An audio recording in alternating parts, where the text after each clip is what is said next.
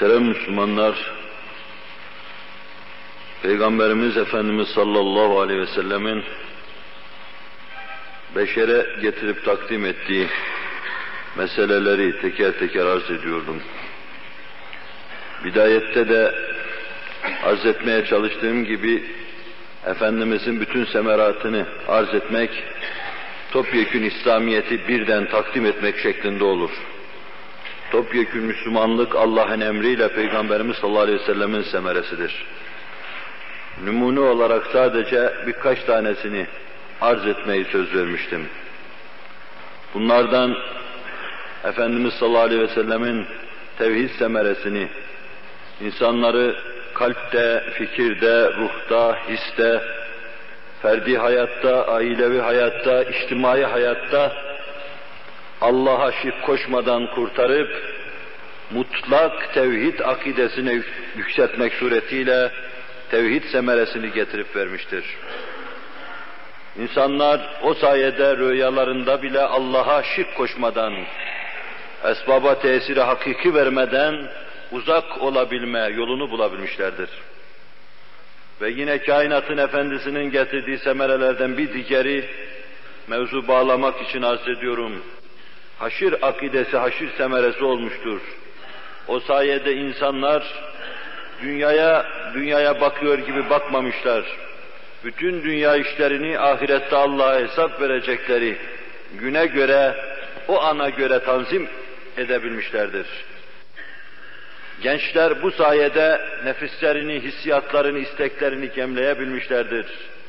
Çocuklar bu sayede huzura kavuşabilmişlerdir. Yaşlılar kendilerini tehdit eden hastalıklar ve yaklaştıkları ölüm karşısında bu sayede huzura erebilmişlerdir. Haşir akidesi, haşir semeresi, kainatın efendisinin beşere takdim ettiği semeredir. Kainatın efendisi beşer arasında getirip muadele kurmuştur. İnsanlığın hayatına ölçü ve kıstas getirmiştir. O sayede sınıflar arasında vuruşma dinmiştir, durmuştur. Fakir zengin mücadelesi sona ermiştir. Hür ve esir mücadelesi sona ermiştir. Kadının eyyamın elinde melabı olma meselesi sona ermiştir. Herkes kâmeti kıymetine göre İslam tarafından bir paya almış, doğrudan doğruya Allah tarafından taziz edilmiştir, tekrim edilmiştir. İnsan yine Resul-i Ekrem Aleyhisselatü Vesselam'ın semeresi olarak biricik varlık haline gelmiştir kainatta. Ahseni takvim sırrına mazhar olarak yaratılan insan, kainatın efendisi zuhur edeceği ana kadar insan hayvandan farkı yoktu. Bir kısım kimseler dinsizlik ve imansızlık altında gelip kendilerine çarpan her musibet karşısında daidar oluyorlardı. Kalpleri kırılıyordu ve yakın zamanda girecekleri kabrin tehdidi karşısında insan olduklarına bin pişman olduklarını ilan ediyorlardı.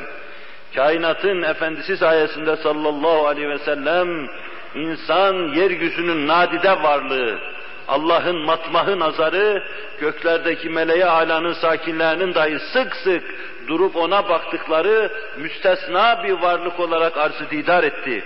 Hz. Muhammed Aleyhisselatü Vesselam'ın semeresi olarak.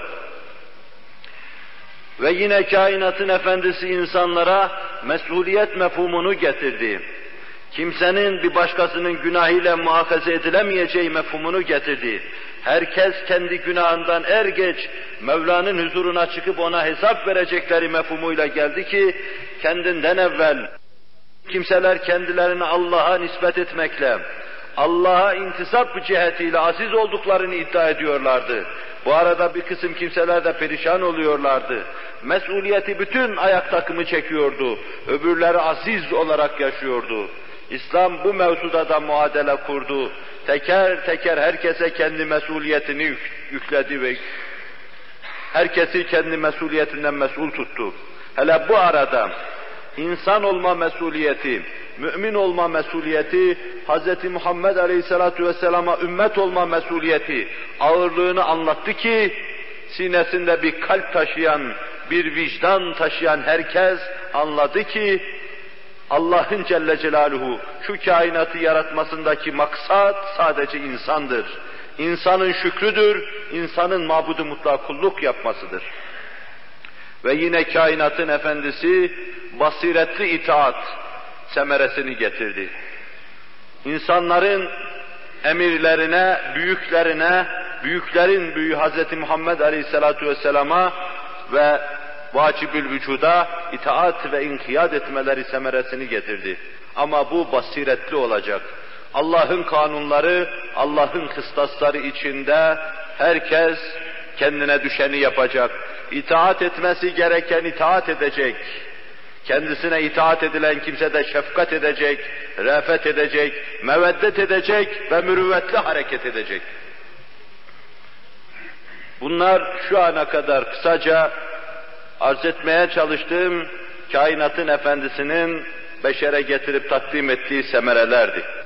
Allah bizlere anlayış ihsan eylesin. Beşer bu semerelerden istifade eder. Kainatın efendisinin kurduğu sofranın başına oturur.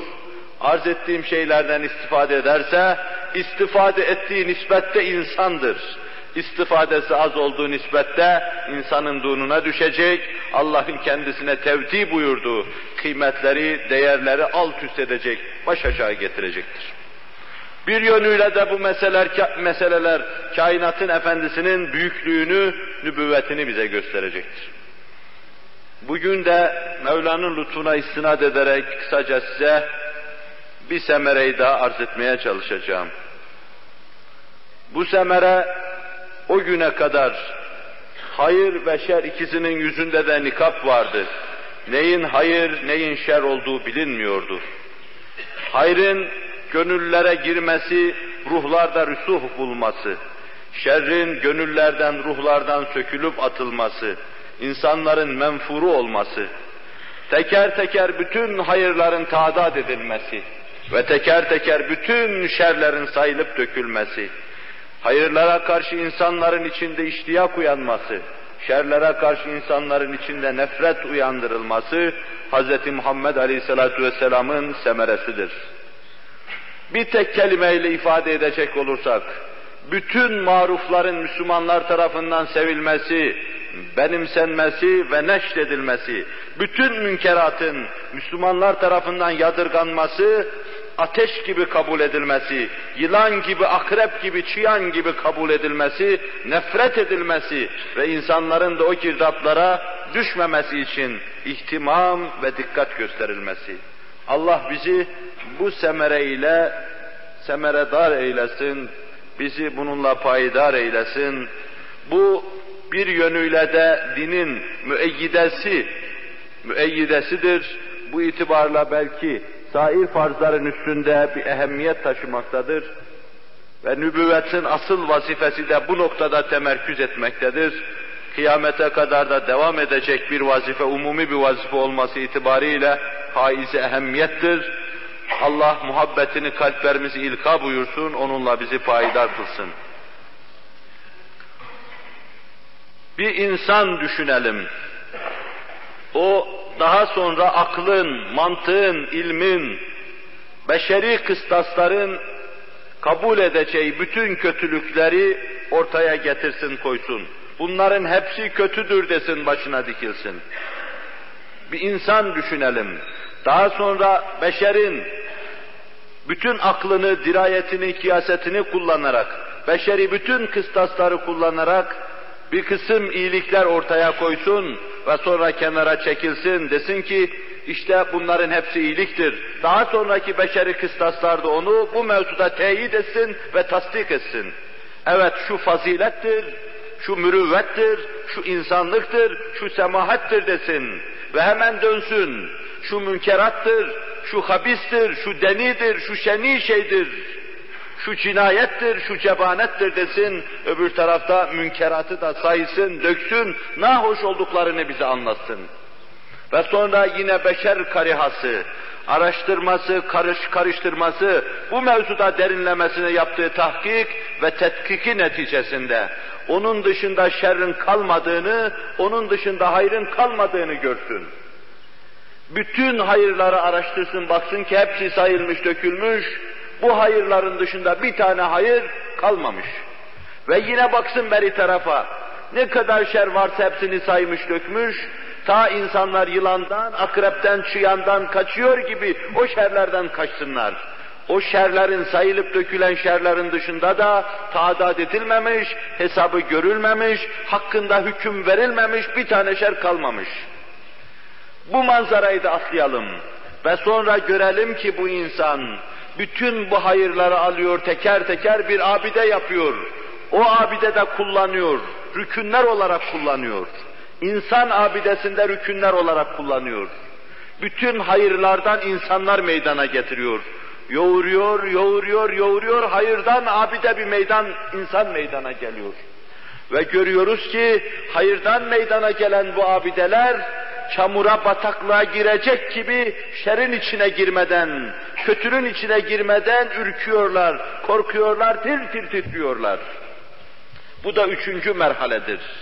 Biz bu insanın bütün zamanları açtığına, bütün ufukların verasında, bütün hadiselere birden nazar ettiğine kanaat getiririz. Bir insanın bütün edvar alemde cereyan edecek kötülükleri bilmesi, bütün edvar alemde meydana gelecek hayırları bilmesi, teker teker bunları sayıp dökmesi, bunları insanlara telkin etmesi ve sonra alınacak şeylerin insanlar tarafından cevherlerin kapış kapış yapıldığı gibi alınması, atılacak şeylerin de akrepler gibi atılması, evin dışına atılması, sokağın dışına atılması, cemiyetin dışına atılması ve hayali Kaf Dağı'nın arkasına atılması. Bütün bunları gördükten sonra deriz ki, bütün bu hadiseleri idare eden zat, öyle birine dayalı, bütün bunları öyle birisinden alıyor ki, bu zat bütün aleme birden bakıyor. Bütün alemdeki hayrı şerri birden görüyor. Hayırları başlangıçlarıyla, neticeleriyle görüyor. Şerleri başlangıçlarıyla, neticeleriyle görüyor. Şerleri dikenleri doğrar gibi kesiyor ve hayırları da gülleri aşılar gibi aşılıyor, meyveleri aşılar gibi aşılıyor, asırlar boyunca semeredar olacak hale ve hüviyete irca ediyor. İşte Hz. Muhammed Aleyhisselatu Vesselam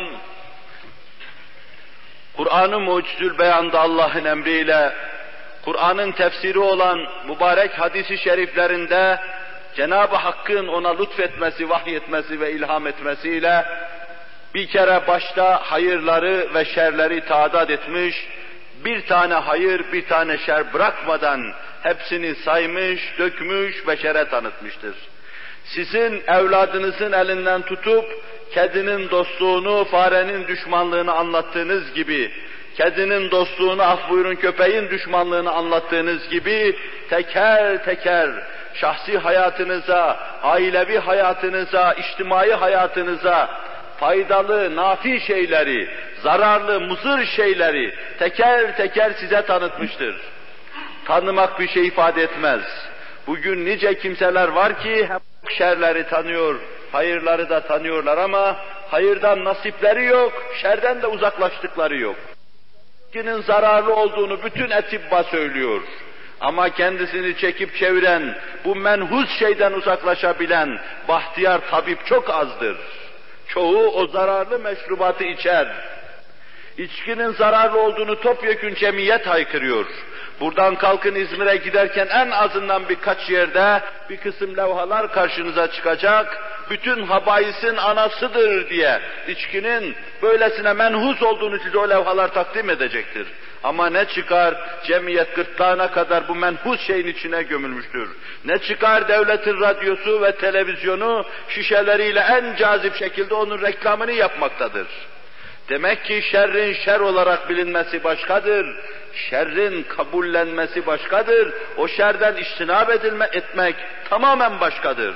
Hayrın hayır olarak kabul edilmesi, Semahat çok güzel bir şeydir. İnsanların civan mert olması çok bir şeydir. İnsanların insanlara yararlı olması, insanların hayırha olması çok güzel şeydir. Çok güzel şeydir ama insanlar insanlara karşı canavar gibi muamele ediyorlarsa, bu güzel kazıya kabul edilmiyorsa, gönüller bunu izan haline getirip kabullenmiyorsa bir faydası yoktur ki. Bir tarla gül dolu, insanlar gülden gülden istifade edilir gibi istifade edemiyorlarsa, bir tarlada diken dolu, insanlar gırtlaklarına kadar girip içinde geziyorlarsa, onun diken tarlası olmasının bilinmesinde, Berikinin gül tarlası olarak bilinmesinde esasen bir fark yoktur. Çamur çamurdur. Ne zaman çamurdur? İnsan çamurdan kaçtığı nispetle çamur çamurdur. Gırtlağına kadar çamura gömülmüş bir insan, çamurdan bir çamur olduğu için o çamura çamur denmez artık. Çamurdan uzaklaşan insanın nazarında çamur çamurdur. 20. asırda saadet asrına tekaddüm eden yıllarda olduğu gibi kıstaslar alt üst olmuştur. Bir insanı size faziletli olarak anlatırlar. Çok iyi bir insandır derler. Semahati vardır bu insanın derler.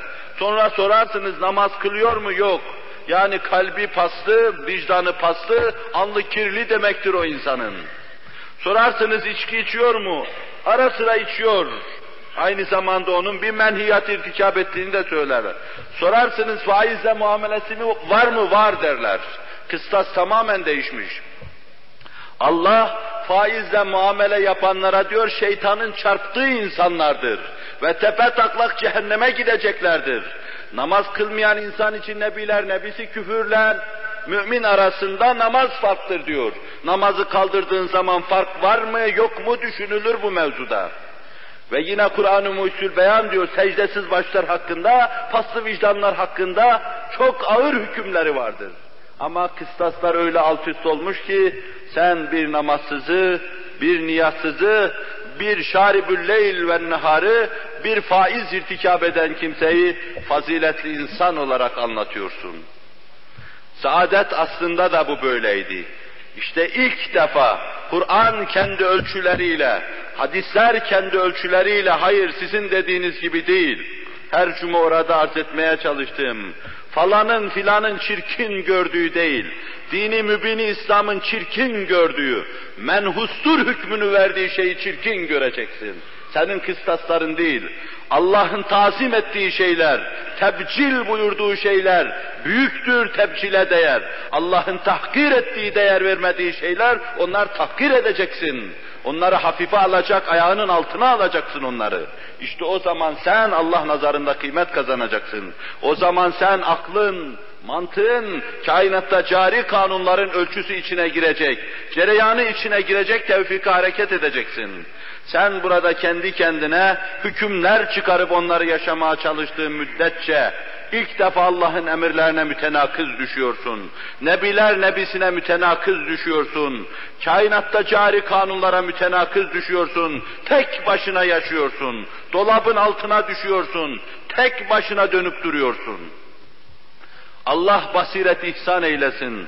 Anlayış bizlere ihsan eylesin şer ve hayır mevzuunda bir fikir verebilmek için bunların üzerinde durdum. Nebiler nebisi. Şimdi düşünün, vazifenin büyüklüğüne, ağırlığına bakın. Ben bir tek adama huyunu terk ettiremiyorum. Hayatımda bir iki adama sigara terk ettirdim, bunu her yerde meziyet olarak anlattım. Hiç mesele değildir. Hiç mesele değildir bu mevzuda hayatını tehdit ettiğini söyleyip ısrarla üzerinde durduğum için belki benim söylediğim sözlerin ağırlığına çapına bakarak değil çünkü bir ağırlığı yoktu. Belki hayatını tehdit ettiği için makul buldu da çıkardı paketi kesti içmedi. Resul-i Ekrem aleyhissalatu vesselamın yaptığı işe bakacaksınız. Cemiyet bu devirde olduğu gibi çeşitli ahlaksızlıklar içinde çamuru yüzüne gözüne miski gibi sürdüğü devirde zuhur ediveriyor. Bu çamurdur diyor. Bunu yüze güzel göze sürmek değil, ayağınıza bile bulaştırmayacaksınız. Bu çamura bulaştıktan sonra Mevla'nın huzuruna bu vaziyette gelmeyeceksiniz. Bundan iştinab edeceksiniz. Temizlenecek, Mevla'nın huzuruna öyle geleceksiniz. Ve sırasıyla insanlar kuyruğa girer gibi girmişler. Ağzından dökülen lalü güher gibi sözler almışlar. Şerre şer hükmünü vermişler, hayra hayır hükmünü vermişler. Şerre şer hükmünü vermek, hayra hayır hükmünü vermekle kalmamışlar. Daima hayrın dellalı bulunmuşlar, naşiri bulunmuşlar. Şerrin de müneffiri bulunmuşlar. Şerden insanların kaçması, nefret etmesi için ne lazımsa onu yapmışlar. Köy köy, bucak bucak dolaşmışlar. Kötülükleri anlatmışlar kötülerin mantık nazarında, akıl nazarında, din nazarında, şeriat nazarında, rivayet nazarında, dirayet nazarında kötü olduğunu anlatmış. İnsanların menfuru haline getirmişler kötülükleri. İşte Resul-i Ekrem Aleyhisselatü Vesselam'ın hayrı tadat etmesi, şerri tadat etmesi, bunları tayin ve tespit etmesi, hayrı sevilir hale getirilmesi, şerri menfur hale getirmesi onun öyle büyük bir semeresidir ki nübüvvet vadisinde başka semere olmasa tek başına bu onun peygamberliğine delalet eder ve bu semereden istifade eden, onun arkasındaki ümmeti, ona ümmet olma liyakatını kazanır. Bu semereden hissesi, nasibi az olan kimseler, o nispette Nebiler Nebisinden istifadesi azalmış olur.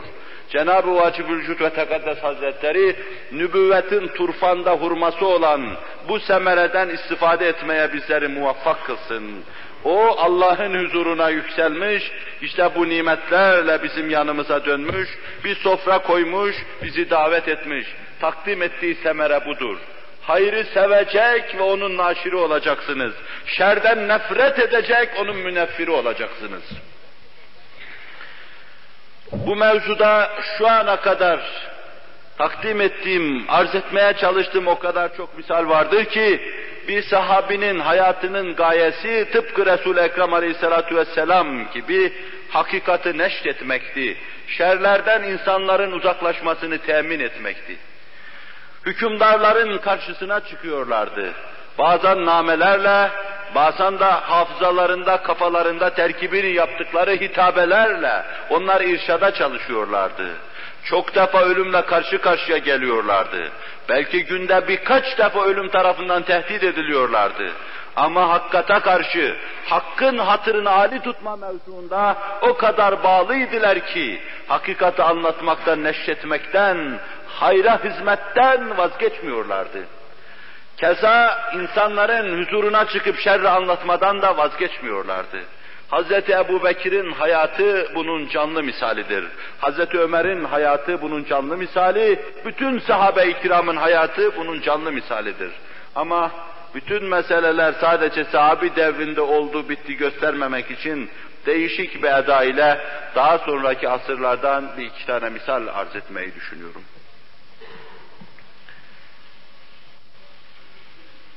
Hazreti Muaviye sahabe-i kiramdandı. Sonradan nebiler nebisine iman edenlerden idi. Mekke fethinde babasıyla gelip biat ettiler. Babasının tesirinde, babasına karşı olan saygısından, Efendimiz sallallahu aleyhi ve selleme dehalet edememiş bu insan, dehalet ettikten sonra sadakatini gösterdi nebiler nebisine. Efendimiz'e kurbiyet kazandı. Sonraki meselelerle onu bulanık görmeye çalışanlar, sahabe-i kiramın iştihatla verdiği kararlardaki incelikleri anlamayan kimselerdir. Nebiler nebisi sahabime söven, kınayan, tanrı teşride bulunan benden değildir buyuruyor. İmanla onu görmüş, onun şerefli sohbetiyle şerefraz olmuş, herhangi bir zat hakkında söz etmek haddini bilmemezlik demektir en büyük veliler dahi, ister Alevi meşrep olsun, ister Ebu Bekir meşrep olsun, en büyük veliler dahi sahabinin en küçüğü hakkında söz söylemeden uzaklaşmışlar. Resul-i Ekrem Aleyhisselatü Vesselam'ın yıldızlarına karşı kanun teşnide bulunmak en az onlar kadar büyük olmakla olabilir. Halbuki en küçük sahabi dahi kendinden sonra gelen cemaatler, ümmet, o tabi'in arasındaki büyük kimseler en büyük kimselerden yine çok büyük görmüşlerdir. Tavus-u Keysan ne kadar büyük bir insandır. Ömer bin Abdülaziz nasıl büyük bir insandır. Hazreti Mesruk nasıl büyük bir insandır. Bunlar tabiinin büyük imamlarıdır. Mekhul büyük bir insandır. Ama bunların hiçbirisi sahabi seviyesine çıkamaz. Bir yerde bir sahabi oturdu mu, bunlar orada dillerini tutar sadece dinlerlerdi. Halbuki Tavus-i Keysan dediğimiz zat her gece 600 rekat namaz kılardı. Ramazan-ı Şerif'te her gece bir iki defa Kur'an-ı Kerim'i hatmederdi. Ve Buhari, Müslim gibi hadis kitaplarında belki kitabın yarısının o tarikle geldiğini görürsünüz. Tabi'in arasında nadide kimselerdi. Kendilerinden sonra gelenler de bunların karşısında temenna ederlerdi. Ama en küçük bir sahabi, en genç bir sahabi karşısında bunlar edeple otururlardı. Derlerdi ki bunlar güneşi görmüşler, perdesiz, hayırsız ondan istifade etmişler. Bunlara karşı büyük görünme, bunlara karşı çalım satma, esasen nebiler nebisine karşı suyu edep olur derlerdi. Onun için hiç kimse, hiçbir tabi'in kendisini vahşiden dahi büyük görmemiştir. O Hazreti Hamza'nın kanına giren, ellerini en temiz kanla kirleten o insan. O dahi tabi'in devrinde tabi'in imamları nazarında bütün tabi'inin büyüklerinden daha büyük sayılırdı. Nebiler nebisini görmüştü. Hazreti Muaviye meselesinden girdim buraya. Geçmiş asırlarda bundan 14 asır evvel cereyan eden bir kısım hadiselerle o hadiseleri bu asırda değerlendirip hükümler çıkarmak bize düşmeyecek şeylerdir bunlar. Alemi gayba ıttıla gerektir ki kimin haklı kimin haksız olduğunu görelim. Hem başka haksızların haksızlığını söyleyeceğimize daima bize haksızlık yaptıran nefsimizin haksızlığını söylesek, o haksızlık karşısında teyakkuze geçsek, ahiret hayatımız adına faydalı bir adım atmış olacağız. Muaviye'nin haksızlığını söylemek, Hz. Ali'nin haklılığını söylemek, ne hak hesabına bize bir hakkat getirecek ve kazandıracaktır, ne de öbürünü tenkit etmek, hakikattan uzaklaşmamızı engel olmuş olacaktır. Bunlar boş, kuru gürültü laflardır. Minbere çıktı, sahabe-i kiramın dolu bulunduğu bir zamanda. Hutbe irad etti halka. Ve bu esnada şöyle dedi. Ya eyyühen nas, innemel malu maluna vel fey'u fey'una. Femen şi'na a'tayna ve men şi'na mena'na. Mal bizim malımızdır. Yani emiriz. Halifeyken söylüyor bunu. Bütün harplerden elde edilen ganimetler de bizim ganimetimizdir. Mal ve mülkümüzü istediğimize veririz, istediğimize de vermez mahrum ederiz. Hiç kimseden ses çıkmadı. Belki halifenin maksadını anlayamadılar. Ertesi gün bir daha söyledi aynı şeyi. Ertesi gün söyledi mahzundu. Mahzun mahzun aşağı inecekti. Birisi hemen sıçradı ayağı kalktı. O zaman bu mevzuda ciddi durduğunu anladı ve şöyle dedi. La dedi veya kalla innemel malu maluna vel fey'u fey'una femen hâle beynena ve beynehu hakemna bi esyafina ilallah veya hakemna ilallahi bi esyafina. Mal bizim malımızdır, milletin malıdır. Ganimet de ganimeti kazanmada kılıç kullananların malıdır, o da bizimdir. Bu ganimetle devletin malıyla parasıyla bizim aramıza devlet reisi dahi olsa kim girerse girsin. Biz kılıçlarımızla onu Allah'ın huzuruna götürmesini biliriz. Muhakeme etmesini biliriz. İndi hemen oradan memnundu, mesrurdu.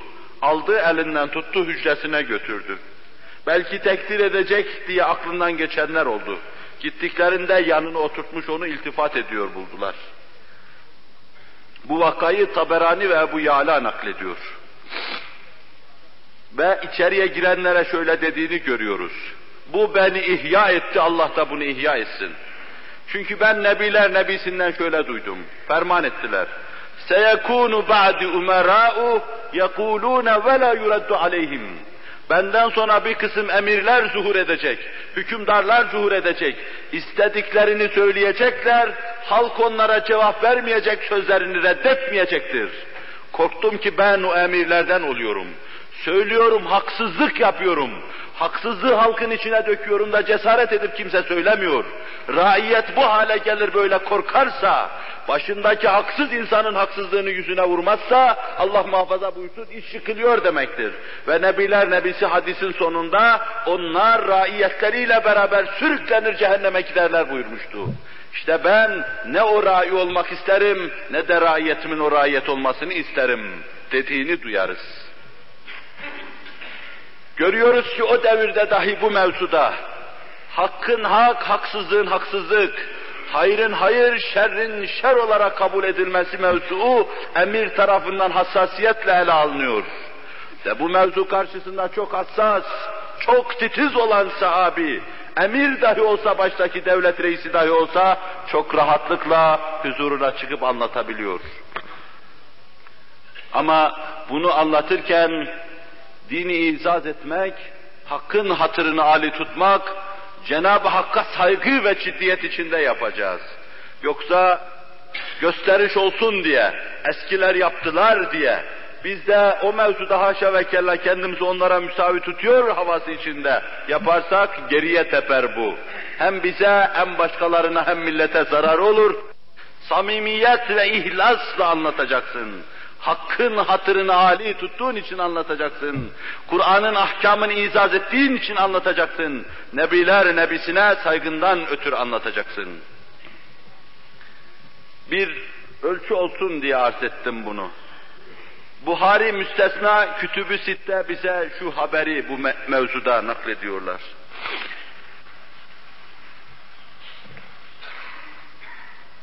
Arz ettiğim gibi sahabe-i kiram devrinde bu gibi meselelerin misali esasen pek çoktur. Daha sonraki devirlerde dahi kainatın efendisinin getirdiği hayra saygı ve şerden nefret etme düşüncesi, nasıl kendisini gösterdiği hususunu arz edebilmek için daha sonraki asırlardan misaller arz ediyorum. Bunlardan bir tanesini İzzüddin İbni Abdüsselam nakleder. Bu meşhur muhaddislerden birisidir. Bir gün Melik Eyyub'un karşısına dikilir. Eyyubilerin başı. Ya Eyyub diye seslenir ona. Siz diyemezsiniz, biz de diyemeyiz. İçimizde kimse de söyleyemez bunu. Yerimizi bulmuş Müslümanlar değiliz. Melik camiye giriyor, avazı çıktığı kadar haykırıyor. Ya Eyüp diyor, Allah'tan korkmuyor musun? Yarın Mevla'nın huzuruna gideceksin. Mevla sana diyecek. Ben seni Mısır'a melik yaptım. Sen ise Mısır'ın içini meyhanelerle doldurdun. Birdenbire irkiliyor. Mısır'ın içi meyhanelerle dolmuş değildir. O da var mı diyor. Var diyor. Ya falan mahallede zimmi çıktan açığa bu melaneti yapıyor. O babamın zamanındaydı. Ben yapmadım onu diyor. Duruyor şöyle diyor. Tıpkı senin bu sözün cahiliye devrinde Efendimiz sallallahu aleyhi ve selleme şöyle diyen kafirlerin haline benzer. İnna vecedna abaana ala ummetin ve inna ala asarin muhtedun. Biz babamızı öyle bir millet bulduk ki işte onların yoluna uyduk gidiyoruz. Babanın cürmü babanadır. Babanı Allah kendi cürmünden muhakaze edecektir. Sen ise senin zamanına tevafuk eden seyyiatından ötürü Allah'a hesap vereceksin. Sonra meşhur muhaddis Tilmizi onun Bağcı diyor ki, Üstadım bunu nasıl söyledin? O mesele hallediliyor. Nasıl Eyüp'e söyledin bunu? O, o sert, o çetin, o haşin adama nasıl söyledin bunu? Diyor ki Allah'tan mehabet dilendim, diledim. Allah'ın mehabetine sığındım. Kendimi öyle mehip, öyle heybetli gördüm ki Eyüp karşımda kedi gibi oldu benim. Ve o noktadan ona hitap ettim. Allah adına hitap ettim. Allah'ın izzetine dayanarak yaptım. Ve o da kabul etti bunu, geriye tepmedi bu mesele. Hayır daima aziz, şer daima menfur olacak. Hayrın sevilmesi mevzunda cehd ve gayret göstereceksin. Şerrin menfur olması mevzunda da yine cehd ve gayret göstereceksin. Buhari müstesna kütübü sitte bize şunu naklediyorlar.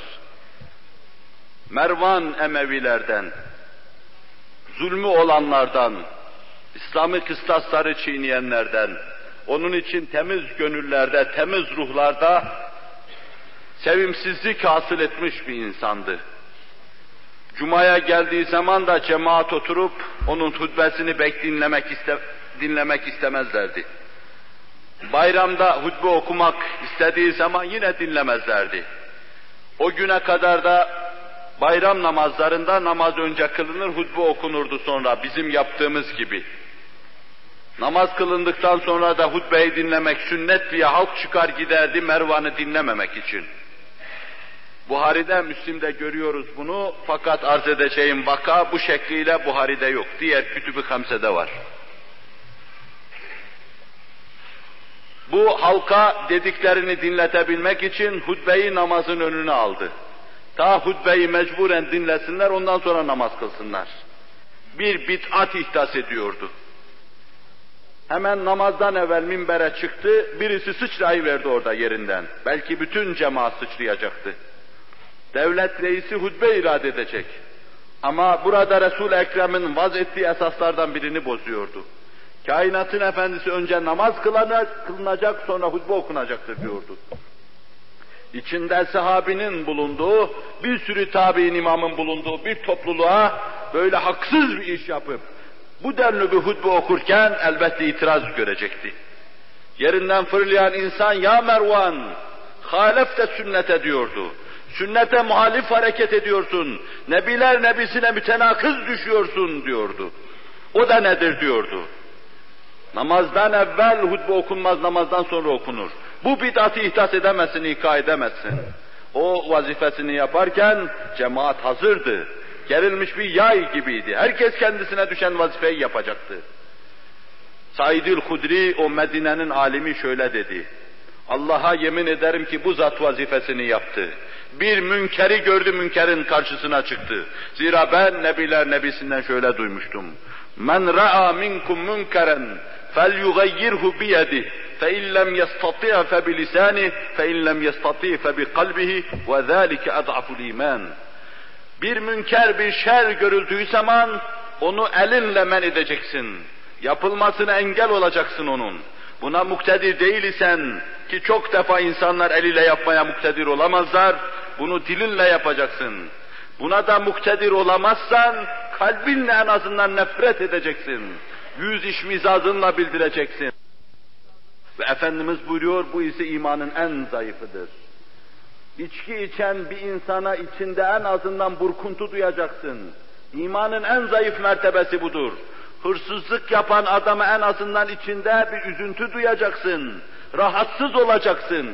Faiz muamelesi yapan bir insana içinde üzüntü duyacaksın, rahatsız olacaksın. İhtikar yapan insan öyle, iffetsizliğe gömülen insan öyle, ahlaksızlığa gömülen insan öyle, bir rahatsızlık duyacaksın. Bu imanın en zayıf mertebesidir. Bunu da yapmıyorsan, taşımakla mükellef olduğun şeyden ne kadar üzerinde bulunduruyor ve taşıyorsa, taşıyorsun, onun değerlendirilmesini bildiğin kıstaslar içinde sana havale ediyorum. Cenab-ı Hak insafı izan versin, idrak versin, anlayış versin, Hakka karşı saygılı, hakikata karşı bizler hürmetkar kılsın. Muhterem Müslümanlar, pek çok ailelerin bir hekimi vardır. Pek çok ailelerin bir vekili vardır. Bizim aile doktoru derler. Sık sık gelir o aileyi ayda bir, bir iki ayda bir kontrol eder. Maddi hayatlarını tehdit eden hastalıklar karşısında bir bakar, tansiyonlarına bakar, nabızlarına bakar, kanlarına bakar, daha derin olursa şayet bir kısım arızalar hissediliyorsa lokositini sayar, efendim kanına başka şekilde müdahale eder, sedimantasyonuna bakar, bakar, bakar, bir hastalığa bilinmedik şekilde maruz kalmasın. Bu maddi hayatın sıhhatlı devam etmesi için gösterdiğimiz, göstereceğimiz titizliğin, hassasiyetin ifadesidir. Bazı ailelerin sık sık ihtiyaçları olmasa bile bir vekilleri vardır. Daima meselelerini o vekile havale ederler.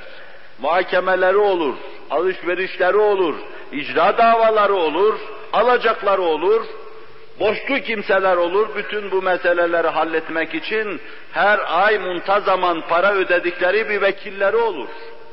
Bu da onların ailevi hayatlarına, şahsi hayatlarına veya müessese hayatlarına, o müessese hayatının düzenli, dengeli yürümesi için fayda getireceğinden ötürü her ay muntazam para ödenir.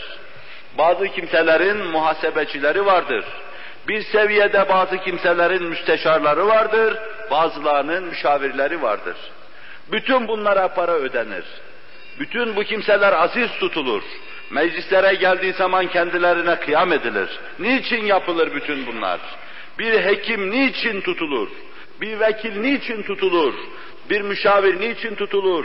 Bir müsteşara niçin lüzum hissedilir? Neden bir muhasebeciye para tehdit edilir? Bunlar şahsi hayatın, aile hayatının, varsa bir müessese hayatının dengeli, nizamlı, intizamlı yürümesi için bunlara ihtiyaç vardır. Çünkü ben hekim değilim, sağlığı bilemem. Çünkü ben kanunları bilemiyorum. Kanunlarla mütenakız düşeceğimiz yerler olabilir. Bu mevzuda istişare ederim yanlış adım atmamak için. Kanun karşısında yanlış adım atmamak için. Muhasebe karşısında yanlış adım atmamak için. Maliye karşısında yanlış adım atmamak için. Mikroplar karşısında yanlış adım atmamak için. Falan karşısında yanlış adım atmamak için. Başıma bir sürü gayle çıkarır. Bir sürü adama angaje olurum. Veya bir sürü adam bana angaje olur. Bütün bunların getirdiği bir sürü dert vardır. Bela vardır, musibet vardır. Ama bir hayır için, bir fayda, bir nef için bütün bunlara katlanırız, hepsine katlanırız. Ben size sorayım o zaman. Siz de bana sorun sorabilirsiniz. Herhangi birinizin manevi hayatınızı tanzim hususunda bir danışmanınız var mıdır acaba? Sık sık kendine müracaat edip Efendi söyleyebilir misin acaba? Bir haftadan beri gece benim gözümden bir damla yaş gelmiyor.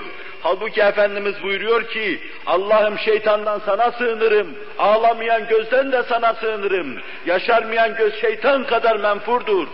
Acaba bunun illetini bulabilir misiniz? Bu mikrop nereden girdi benim içime diye hiç sordunuz mu? Var mı böyle bir danışmanınız? Kalbi hayat, hayatınızda heyecan duymuyorsunuz. Dün yakın misalini arz edeyim. Öğlen üstü bir saat kadar güneş tutuldu. Allah bir ayetini değiştirdi. Azametini ishar etti. Ben bakabildiğim kadar pencereden bakıverdim. O kararan hava altında kararmış ruhlar yine neşeleri yine işveleri içindeydiler. Hiç kimsenin tavrı edası değişmemişti. Sanki basit bir hadis olmuş gibi bir şeydi. Evet bu bir hayrulettir. Ay girmiş, dünya girmiş bir şey ifade etmez. Ama bu bir ayeti ilahinin değişmesidir. O anda başka şeyler de olabilir. Bu önceden haber verilmesi de neticeye tesir etmez. Ben şöyle düşünmeliyim. Allah'ım benim şu andaki gafletimden oldu. Sen şu andaki gafletimi biliyorsun. Daha evvel bu nizamı ayarladın ve şu esnada da bunu yarattın. Gördüm ki kimsenin kalbinde bu mevzunda, bu mevzuda duyulanan ve duymakla duygulanan bir gönül görmedim. Kimsede böyle bir his, bir hava müşahede etmedim. Kalbi hayatım ölmüş demek benim. Ruhi hayatım ölmüş demektir. Bu mevzuda var mı bir danışmanım? Müracaat ettim mi? Niçin acaba ben böyle sönmüşüm? Sahile çarpa çarpa artık dalgaları dinmiş bir deniz haline gelmişim. Korkunç bir cezir halinde içe doğru çekilmişim. Niçin bende hayatiyet yok? Niye bende yeşil bitmiyor? Niye yeşillenemiyorum? Dedik mi, müracaat ettik mi bir ehli kalbe? Bu derdin dermanını bilen birine müracaat ettik mi? Rahle-i tedrisine oturduk mu? Diz kırıp boyun büktük mü? Anlat bana bir şey dedik mi? Şu derdimi bir anlat. Ben ağlayamıyorum, ben duygulanamıyorum, ben hislenemiyorum, ben gecelerimi ihya edemiyorum, manevi hayatım mahvoldu diyebildiniz mi? Demek ki siz üç beş günlük hayatınızı ehemmiyet verip hekim tutabiliyorsunuz. Eczacıysanız bir kalfa tutabiliyorsunuz bir vekil tutabiliyorsunuz. Fakat manevi hayatınızı, Allah'la münasebetinizi devam ettirecek, Hz. Muhammed'le münasebetinizi devam ettirecek sallallahu aleyhi ve sellem, Kur'an'la münasebetinizi devam ettirecek, kimseye başvurma sizin aklınızdan geçmiyor. Siz hayrı şerri birbirinden tefrik edecek, hayrı gönlünüze akıtacak, şerden uzaklaşmanızı temin edecek, sizi hamur gibi yoğuracak, bu adamların huzuruna gitmeden, rahle-i tedrislerine oturmadan kendi kendinize kurtulamayacaksınız. Ben de bunu burada size arz etmiş olayım. Kurtulamayacaksınız. Bir hekim tuttuğunuz gibi, bir vekil tuttuğunuz gibi, bir muhasebeci tuttuğunuz gibi, bir danışman tuttuğunuz gibi bu mevzuda en az bir tanesini pir, üstad kabul etmedikten sonra kurtulamayacaksınız. Bu Kur'an olacak, bu bir cemaat olacak, bu sevdiğiniz, saydığınız bir insan olacak, bu bir imam efendi olacak, bu bir hoca efendi olacak, bu bir mürşid olacaktır. Gideceksiniz, içinizi şerh edeceksiniz. Duyduğunuz ve duygulandığınız şeyler önüne dökeceksiniz. Onun değerlendirmesini ve bu mevzuda hakkınızda bir hüküm vermesini bekleyeceksiniz. Kainatın efendisi bunu getirmişti. Bu İslam'ın hayat olarak benimsendiği her devirde de yaşandı. Abbasileri bir zulüm yapıyor görürüz. İslam'ın ruhundan uzaklaşmış görürüz. Fakat o devirde dahi ne çapta olduğunu göstermek için arz edeceğim misali dinleyin. Muhaddis meşhur Fadl İbni Rebi anlatıyor. Bunlar etba arasında yani sahabe, tabi'in ve tebe-i tabi'in. İşte bu bunlardandır. Medine'de bulunuyordum. Hac maksadıyla Harun Reşit hacca gelmiş sonra da oraya uğramıştı. Bütün efadil muhaddisinde o esnada orada bulunuyorlardı. Zaten bazen Medine'de gider otururlardı, bazen de Mekke'de otururlardı.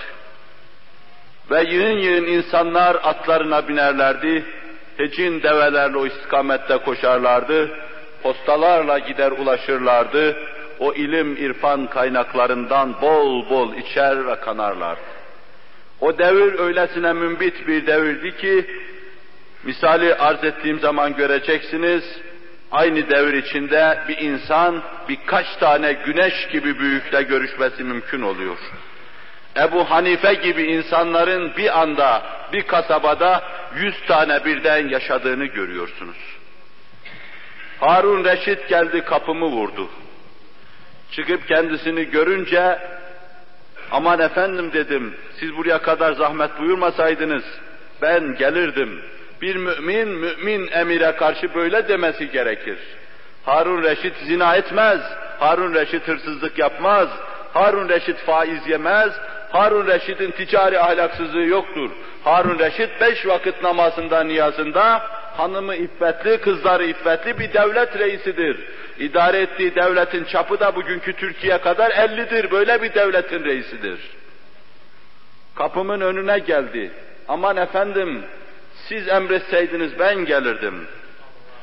O onun onu kendi derdine derman zannetmiş de kapısına gelmişti. Ama kendisine bu türlü iltifat yapıldığını görünce derdine derman olamayacağını anlamıştı. Beni bir ehli dil yanına götür de bana nasihat etsin demişti. Devlet reisi. Bunu Ebu Nuaym hilyesinde anlatıyor.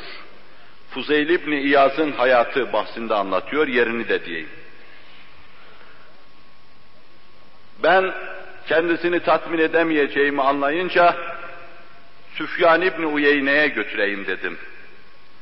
Erbabı bilir, Süfyan'a sadece Süfyan derim. Süfyan işte Süfyan'dır. Süfyan Ebu Hanife gibi bir insandır. Süfyan aynı zamanda büyük bir velidir. 8 yaşında iştihat mevkiine oturmuş, 15 yaşında fetva çıkarıyordu, hüküm veriyordu. Kur'an-ı Kerim'i 8 günde ezberlemiş nadide bir fıtrat. Sadece Süfyan demek yeter, o Süfyan'dı. Bunlar iki tanedir, Sevri ve Uyeyne. Bu Süfyan İbni Uyeyne'ydi. Emirle gittik kapısına vurduk. Menit Tarık dedi. Kim o kapıda olan? Veya men al babe. Ecib emirel müminin dedim. Emirül müminine icabet et. Gel emirül müminin geldi. Bütün müminlerin emiri, devlet reisi geldi. Koştu kapıyı açtı. Aman efendim dedi. Zahmet buyurmuşsunuz. Çağırsaydınız ben gelirdim. Bu haddi zatında bir nezaket ifadesiydi ama Süfyan'ın çapına göre söz değildi bu. Kimseye borcun var mı? Bir rahatsızlığın, sıkıntın var mı dedi. Borcu olmayan yoktu onlar içinde çünkü buldukları gün dağıtırlardı, kaldıkları günde birisinden alır yerlerdi, borca girerlerdi. Değeri yok ama emirül müminin, birine şu kadar bir borcum var. Borcunu verdirdi, çekildi gitti. Adamın işime yaramadı dedi. Emirül müminin o çapta olan Süfyan İbni Üyeyne dahi işime yaramadı. Ben meşhur musannaf sahibi diyor Abdurrezzak'a götürdüm. Ne mümbit bir devir.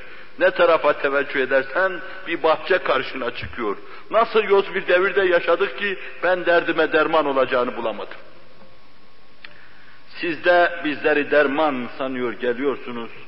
Nasıl aldandığınızı mahkeme-i kübrada göreceksiniz. İsteyin Allah'tan da hakiki mürşitler göndersin. Sizi Allah yozlardan kurtarsın. Abdurrezzak'a gö götürdüm. Abdurrezzak'ın cevabı, kapıya inişi, emirül müminine muhatap oluşu, emirül mümininin durumu Süfyan İbni Uyeyne'den farklı olmadı. O da tatmin etmeyince onu aklıma esti hemen Fuzeyl İbni Yaz'a götüreyim dedim. Bu nadide bir insandı. Hayatı sahabi çapında kavramış bir insandır. Her şeyi üstüne basmış geçmiş nadide bir insandır. Kapısının önüne yanaştığımızda öyle iki üç kapılı evi mevi yoktu onun. Köşkleri, villaları yoktu. Cibril'le omuz omuza savaşan bu insanların esasen dünyada hiçbir şeyleri yoktu. Esasen öyle yapmaları, o savaşa karışmaları da bir şeyler olmamalarına bağlıydı. Yukarıya doğru fırlayan bir füze gibi bütün ağırlıklarını atmış, tecerrüt etmiş, her şeyden hali, musaffa hale gelmiş, öylesine yükselmişlerdi. Akıntı makıntı kalmamıştı, reşha haline gelmiş. Sinelerini güneşin tertemiz simasına tevcih etmiş, buhar olmuş güneşe doğru yükselivermişlerdi. Kapının önüne gittiğimizde yanık yanık sesi geliyordu. Kur'an okuyordu, durmadan bu ayeti terdad ediyordu, ara sıra hıçkırıkları duyuluyordu. İçime öyle geldi ki diyor Fazıl İbni Rebi, tam Harun Reşit şimdi adamını buldu, tam nasihat alacak bundan. Kapıyı vurduk, men kara babe dedi, kim vuruyor kapıyı? Ecib emir el müminin. Emirül müminine icabet et dedim. Mali veli emirül müminin, bana ne emirül müminin? Beni ne ilgilendirir bu saatte? Mevla'nın Celle Celaluhu tecellileriyle baş başa olduğu bir devrede huzurun ihlal edecek şey istemiyor. Bu esnada Mevla'nın huzurundayım. Ben bütün varlıkların emiri, hakimi, amirinin huzurunda bulunuyorum. Emirül müminin de kim oluyor der gibi. Nebiler nebisinin emri var. Baştaki mümin emrine itaat edeceksin deyince hakikata bel kırdı, boyun büktü. Bu hakka inkiyat etti. Kapıyı açtı, biz içeriye girdik, mumu söndürdü, yine kendisi daldı kendi alemine. Ben değil de Harun yanına sokuldu. Meşgul oldu, bana bir şeyler anlat dedi. O kaçınıyordu, bir şey anlatmak istemiyordu. Çok ısrar edince anlatayım dedi. Ey emir el müminin dedi. Emir el müminin de demiyor. Harun, Harun diyor. Çok rahatlıkla Harun diyebiliyor. Diyebilirseniz bunu aşmışsınız demektir. Ömer bin Abdülaziz halife olduğu zaman Salim İbni Abdullah'ı çağırdı. Muhammed İbni Kabul Kurezi'yi çağırdı. Ve bir de Reca İbni Hayve'yi çağırdı. Bunlar da hadiste Everest tepesi gibi kimselerdir. Bahsettiğim bu üç zat, hele başta söylediğim Salim İbni Abdullah, Hazreti Ömer'in torunudur. Hadis imamlarıdır bunlar. Kendi asırlarında onlar aleyhissalatu vesselama ait hakaiki intikal ettirirken gökten lalü güher dökülüyor gibi herkes kulak ceplerini açar ve doldururlardı sinelerine. Bunları çağırdı. Bunlar o devrin mürşitleriydi. Ben bu ağır vazifeyi aldım. Bir belaya maruz kaldım. Siz bana el uzatmazsanız ben bu işi yapamam diyordu. Siz elimden tutarsanız, her zaman bana ışık tutarsanız, ışık gösterirseniz, ben Allah'ın lütfuyla bu emanetinden bu emanetin altından kalkabilirim. Kendisine yine aynı kitapta Hasan Basri radıyallahu anh hazretlerinin uzun boylu birkaç sayfadan ibaret nasihatı vardır. Bu mevzuda bir babanın evladına nasihat etmesi gibi nasihat etmektedir. Onlardan birincisi Salim İbni Abdullah Ömer bin Abdülaziz'e şöyle dedi. Harun'a anlatıyor bunları. Dedi ki Ömer Allah seni büyük bir imtihanla imtihan ediyor. Dünyadan öyle bir oruç tut ki vefat ettiğin zaman iftar etmiş olasın. Dünyanın şehvetlerine, isteklerine, kaprislerine karşı, senin içindeki şeylere karşı öyle bir oruç tut ki, bunların hepsinin üstüne öylesine çık ki, vefatın bir iftar olsun. Dünya seni Allah'tan uzaklaştıracak. Seni Kur'an'dan edecek, belki Hz. Muhammed Aleyhisselatü Vesselam'ın yolundan inhiraf ettirecek. Öylesine hayata, dünyaya karşı kalbini, gözünü, kulağını tıka ki, gözünü öbür aleme açtığın zaman iftar etmiş olasın. O vaziyette Allah'ın huzuruna çıkmaya çalış. Ömer nasihat alıyordu. Muhammed İbni Kabul Kurezi ona şöyle dedi. Ömer, sen şu anda emirsin ve bir raiyetin vardır.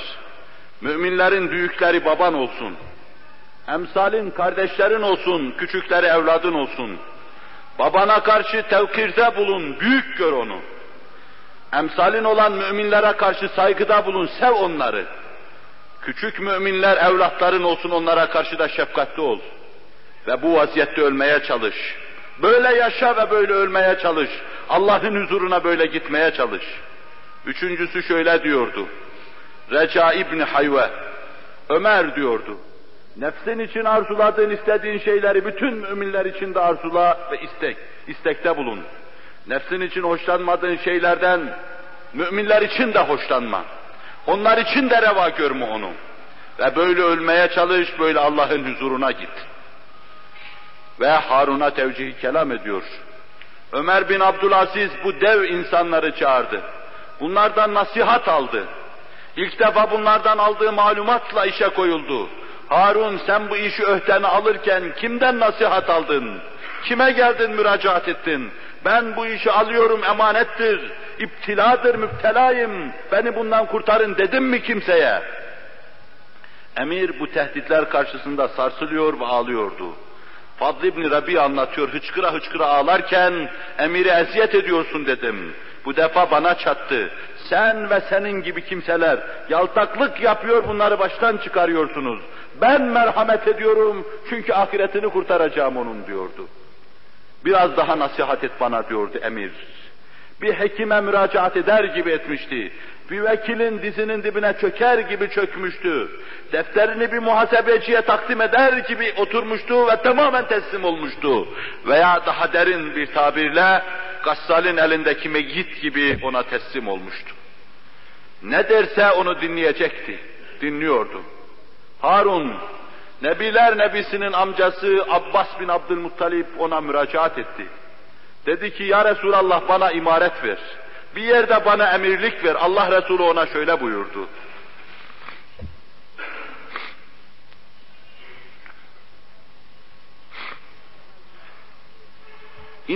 İmaratu hasretun ve nedametun yevmel kıyameti. Tabirde tereddüt ettiğim için durdum. İmaret, emirlik, ahirette hasret ve nedametten başka bir şey değildir. Bin pişman olacaksınız bu vazifeyi üzerinize aldığınızdan ötürü. Zorlanmalar neticesinde böyle bir vazifenin altına girebilirsiniz. Fakat her an liyakatlıyı gördüğünüz zaman tevdi etme durumunda bulunursanız kurtulursunuz. Hazreti Ebu Bekir böyle yapmıştı, Ömer bin Abdülaziz de böyle yapmıştı. Hazreti Abbas'ın müracaatı karşısında Nebiler Nebisi de böyle demişti. Emir olma, başa geçme ahirette size bin pişmanlık hasıl edecek, bin nedamet hasıl edecek bir mevzudur. Harun yine ağlıyor ve diyordu ki, bana biraz daha nasihat et. Ne olur Allah için biraz daha. Karşıdaki adam rahatsız oluyordu. Harun ama bu türlü rahatsız olmadan memnun idi. Çünkü içi yıkanıyordu. Allah'a yaklaştığını hissediyordu. Çok hayatlı bir insandan gelen hayatlar bu sözler onda yeni bir canlılık meydana getiriyordu. Baharda badi nesim karşısında biten yeşillikler gibi içinde yeşillikler hissediyordu. Onun için bana biraz daha nasihat et diyordu. O nasihat ettikçe o kendinden geçiyordu, ağlıyordu, hıçkırıyordu, yine nasihat et diyordu. Ve en son bir borcun var mı, kimseye vereceğin var mı dedi. Evet var dedi. Fakat daha hesabı yapılmadı. Hesabı yapıldığı gün yandım demektir. Allah'a borcum var. Hesabını yapmadı. Yaptığı gün bitti işim demektir. Harun bayılır gibi kendinden geçti. Aldım, kolundan tuttum, evine götürdüm. Bu nasihatla dop doluydu, duyguluydu, hisliydi. Kim bilir ne kadar bu nasihat kendisine tesir etti. Geriye kalan hayatının kaç parçasında bu nasihatın tesiri hissedildi.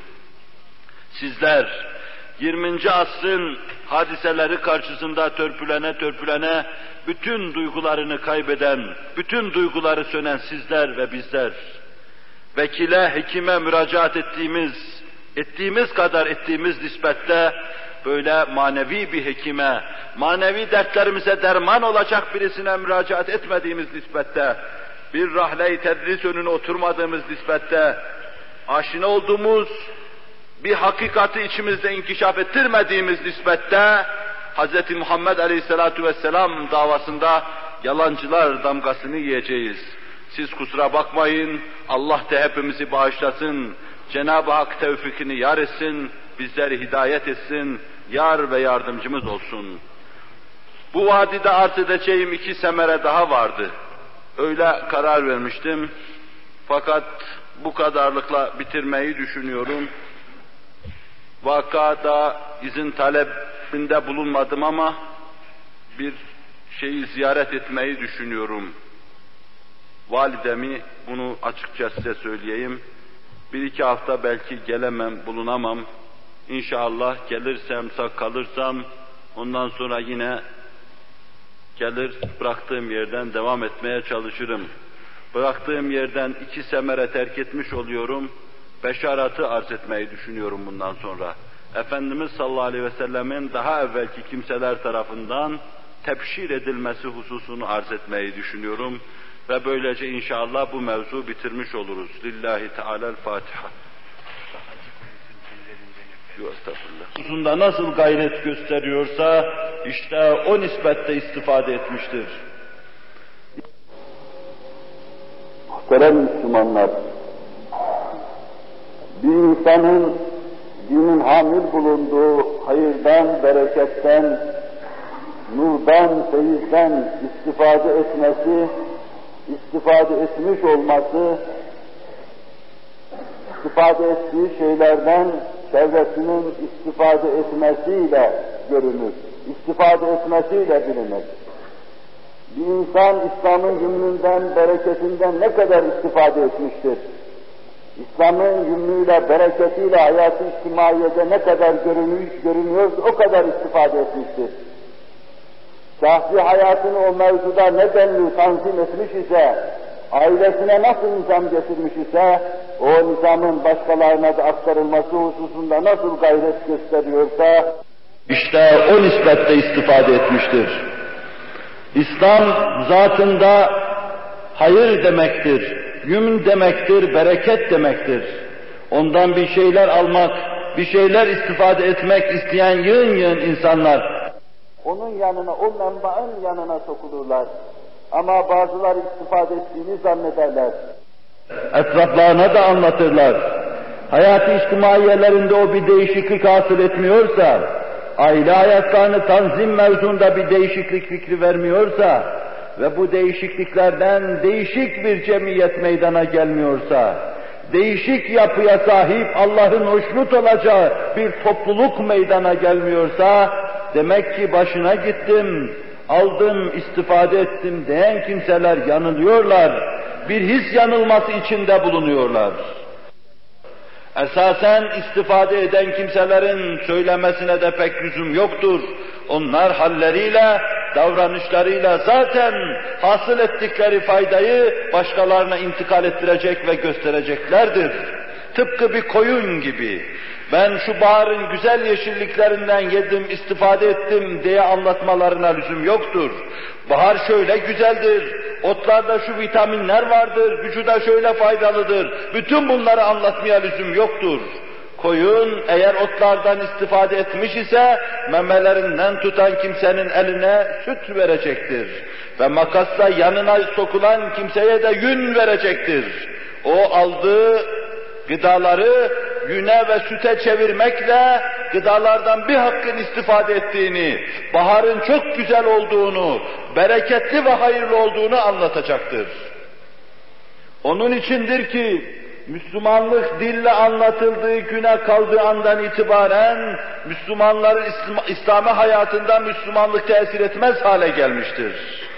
Bir koyun gibi her şeyi hazmettikten sonra insanların nef'ine tam salih hale getirdikten sonra başkalarına veril, verdikleri devirlerde ise Müslümanlık, Müslümanların içtimai hayatında müessir olmuştur. Allah'ın istediği şekle sokabilmişlerdir o sayede. Allahu Teala ve Tekaddes Hazretleri bu anlayışı bizlere ihsan eylesin. Gerçekten bir müminin yüzüne bakan bir kimse, Cenab-ı Hakk'ın mehabeti altında mekafeti altında bulunan bir müminin sadece simasına bakan bir kimse ondan dersini alacaktır. Namaz ve niyazındaki ihtimamından da ihtimamından dersini alacaktır. Aile efradı çocukları evdeki titizliğinden dersini alacaktır. Çocuğunun ayağını kırıp evde oturtmasına lüzum kalmayacaktır. Kızına ille de namaz kıl başını ört demeye lüzum kalmayacaktır. Onun her an Allah'ın nazarı altında duruyor gibi heybet altında, havf altında olan o mahiyeti öylesine bir ders verecektir ki koyunun yünü gibi, sütü gibi olacaktır bu. Onun ötesinde baharın güzelliğini anlatma kabilinden olan laflar hiçbir tesiri olmayacaktır. İşte hazmedilmedik şeyleri bizim verişimiz ve işin sadece destanını size anlatışımız, sizi de topyekün dört asırdan beri destancı bir millet haline getirdi. Bol bol anlatırsınız, siz de bizim gibi destanlar anlatırsınız. Fakat biz ne zaman koyun olacak, ne zaman hazmettiğimiz sütü size takdim edecek, meydana getirdiğimiz yünü size vereceğiz, Allah'ın tevfik ve inayetiyle sahabi gibi o devirdeki cemaatlerde İslam'ın yümnünden, bereketinden, hayır ve faziletlerinden istifade edecek, her birisi bir fazilet abidesi halinde arz-ı edecektir. Bu, Müslümanların Müslümanlık hayatında, içtimai hayatlarında bir bahtiyarlık, bir saadet olacaktır ama şu anda daha bu iş tam kıvamına gelmemiştir. Cenab-ı Hakk'ın rahmetinden, inayetinden ümit ediyoruz ki, dört asırdan beş, beri gelip toslamalar karşısında pek çok şeylerini kaybeden, hususiyle yaşlılarımız pek çok şeylerini kaybettikten sonra birdenbire hemen bir istihaleye tabi tutulmaları imkansızdır. Birdenbire alışkanlıklarını terk etmeleri çok zordur. İtiyatlarını bırakmaları çok zordur. Bir fantazi Müslümanlığa alışılmaktadır. Avrupa stilinde bir anlayışa alışılmaktadır. Binaenaleyh bundan sıyrılma, çıkma, bunu aşabilme büyük gayret, büyük cehd istemektedir. Müslümanın alışkanlıklarını terk ettirmek büyük cehd istemektedir, istetmektedir. Ama ümit ediyoruz ki gençlerin, bu işe yakın olan kimselerin, İslam'ın emirlerine uyum gösteren ve mutabakat eden kimselerin meydana getirdikleri kitle, meydana getirdikleri büyük hava, çekimi, vakumu onları da yutacak, onlara da bir şekil verecek, Mevla istikametinde onları da sürükleyip götürecektir. Yoksa bu iş bize kaldığı, bizim emsalimize kaldığı, bizden daha yaşlılara kaldığı nispette cemaat içinde, hayat-ı içtimaiye İslamiye içinde yozlaşma devam edecektir. Devam edecektir. Sigara tiryakisi gibi, içki tiryakisi gibi kimseler alışkanlıklarına tiryaki olmuşlardır. Bunları bırakamayacaklardır. Cedid, mezarı müteharik olmadan çıkmış nesiller, İslam'a mutabakat edecek kimseler, gönlünde Hz. Muhammed Aleyhisselatü Vesselam'dan başka bir şeye yer vermeyen kimseler, Ebu Zer meşref kimseler, Müslümanların makus kaderini değiştirecek Allah'ın tevfik ve inayetiyle yeni bir şekil, yeni bir biçim vereceklerdir. Aldıkları her şeyi süt gibi, yün gibi cemaatlere takdim edebileceklerdir. Bunu sadece ve sadece rahmeti sonsuz olan Cenab-ı Hakk'ın rahmetinden diliyor ve dileniyoruz. Kapısında boynu buruk, acılar dudağında tebessüm halinde burukluk hasıl eden ve son dakikalarını yaşayan bir cemaata lütfunun, rahmetinin, inayetinin ifadesi olarak bağışlasın, kabirden daha karanlık gecemizi cennet asa baharlar haline getirsin. ألا إن أحسن الكلام وأبلغ النظام. كلام الله الملك العزيز العلام كما قال الله تبارك وتعالى في الكلام وإذا قرأ القرآن فاستمعوا له وأنصتوا لعلكم ترحمون. أعوذ بالله من الشيطان الرجيم. بسم الله الرحمن الرحيم.